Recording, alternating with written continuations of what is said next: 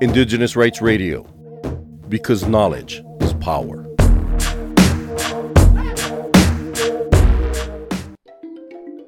The 75th anniversary celebration for the World Health Organization will take place on 7th April 2023, which is also World Health Day. The World Health Organization was founded in 1948 to promote health and to help the vulnerable so that everyone, everywhere, can achieve the highest level of health and well being. During WHO's 75th anniversary year, we can celebrate public health achievements that have improved quality of life over the past seven decades. In addition, it is an opportunity to motivate action to deal with today and tomorrow's health challenges.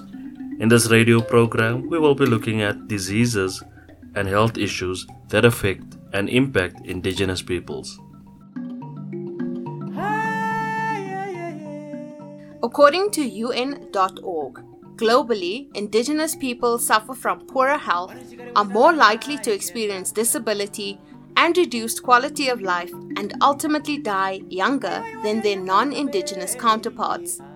Indigenous women experience health problems with particular severity as they are disproportionately affected by natural disasters and armed conflicts and are often denied access to education, land property, and other economic resources.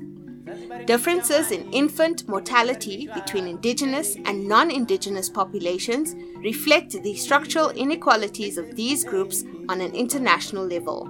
Many of the most widespread causes of mortality among indigenous children are preventable, such as malnutrition, diarrhea, parasitic infections, and tuberculosis. Indigenous youth and adolescents face particular challenges in the realization of their right to health that are often not adequately addressed, including sexual and reproductive health and rights and mental health. Statistical and health data collection is a key challenge in addressing Indigenous health disparities across the world and within regions.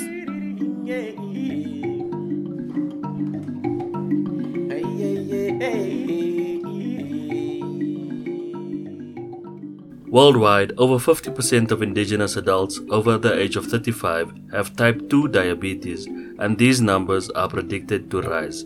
In some indigenous communities, diabetes has reached epidemic proportions and places the very existence of indigenous communities at risk. Indigenous people suffer from poorer health, are more likely to experience disability and reduced quality of life, and ultimately die younger than their non indigenous counterparts.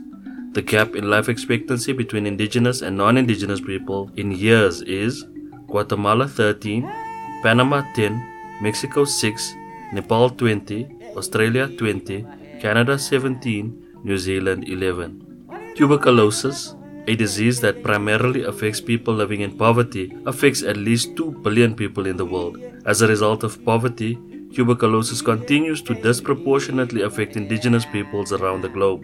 While programs have been designed to combat tuberculosis, they often do not reach indigenous peoples because of issues related to poverty, poor housing, a lack of access to medical care, and drugs, cultural barriers, language differences, and geographic remoteness. Indigenous peoples experience disproportionately high levels of maternal and infant mortality, malnutrition, cardiovascular diseases, HIV/AIDS, and other infectious diseases such as malaria and tuberculosis. Indigenous women experience these health problems with particular severity as they are disproportionately affected by natural disasters and armed conflicts and are often denied access to education, land, property, and other economic resources. And yet, they play a primary role in overseeing the health and well being of their families and communities. In addition, as incidents of other public health issues such as drug abuse, alcoholism, depression, and suicide increases, urgent and concerted efforts are needed to improve the health situation of Indigenous peoples. Poor nutrition is one of the health issues that most affects Indigenous peoples around the world. In addition to circumstances of extreme poverty, Indigenous peoples suffer from malnutrition because of environmental degradation and contamination of the ecosystems in which Indigenous communities have traditionally lived, loss of land and territory, and a decline in abundance or accessibility of traditional food sources. To address the root causes of Indigenous peoples' health problems, there must be full recognition and exercise of Indigenous peoples' collective rights to communal assets and self determination. Many health issues, such as depression, substance abuse, and suicide, have been identified as connected to historical colonization and dispossession of Indigenous peoples, which has resulted in the fragmentation of Indigenous social, cultural, economic, and political institutions.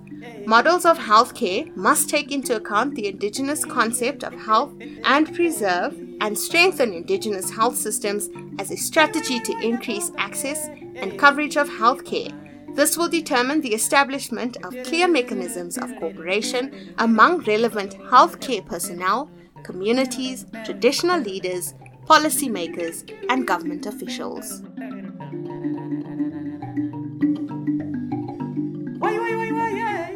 Existing conventions governing the use and disposal of toxic chemicals and wastes do not adequately protect the rights of the world's most vulnerable, including indigenous peoples, who disproportionately suffer from their indiscriminate and irresponsible use. As such, there is an urgent need to create a global, legally binding regime for toxic industrial chemicals and hazardous pesticides to protect the rights of everyone, including indigenous peoples. Such a regime should have strong accountability and compliance mechanisms and be in conformity with international human rights standards, including the United Nations Declaration on the Rights of Indigenous Peoples, the Convention on the Rights of Indigenous Peoples with Disabilities, and the Convention on the Rights of the Child.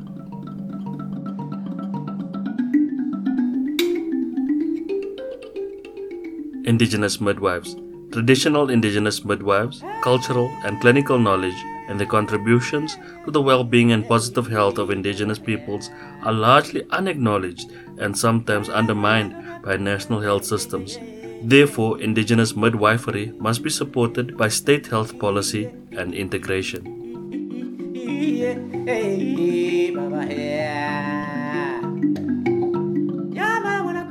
Maternal health and mortality Across the globe, Indigenous women and adolescents face persistent inequalities and stigma, especially in relation to maternal health and maternal mortality, yet the lack of data in this area renders them invisible and presents a major barrier to efforts to address the issue.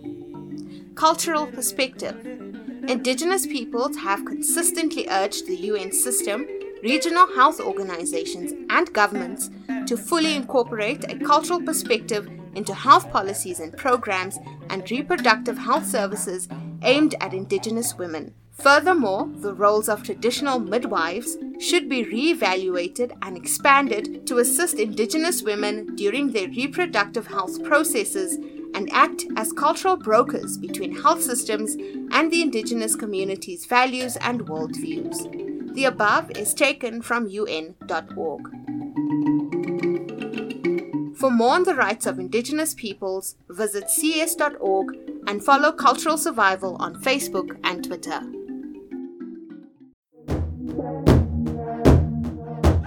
Indigenous Rights Radio, because knowledge is power.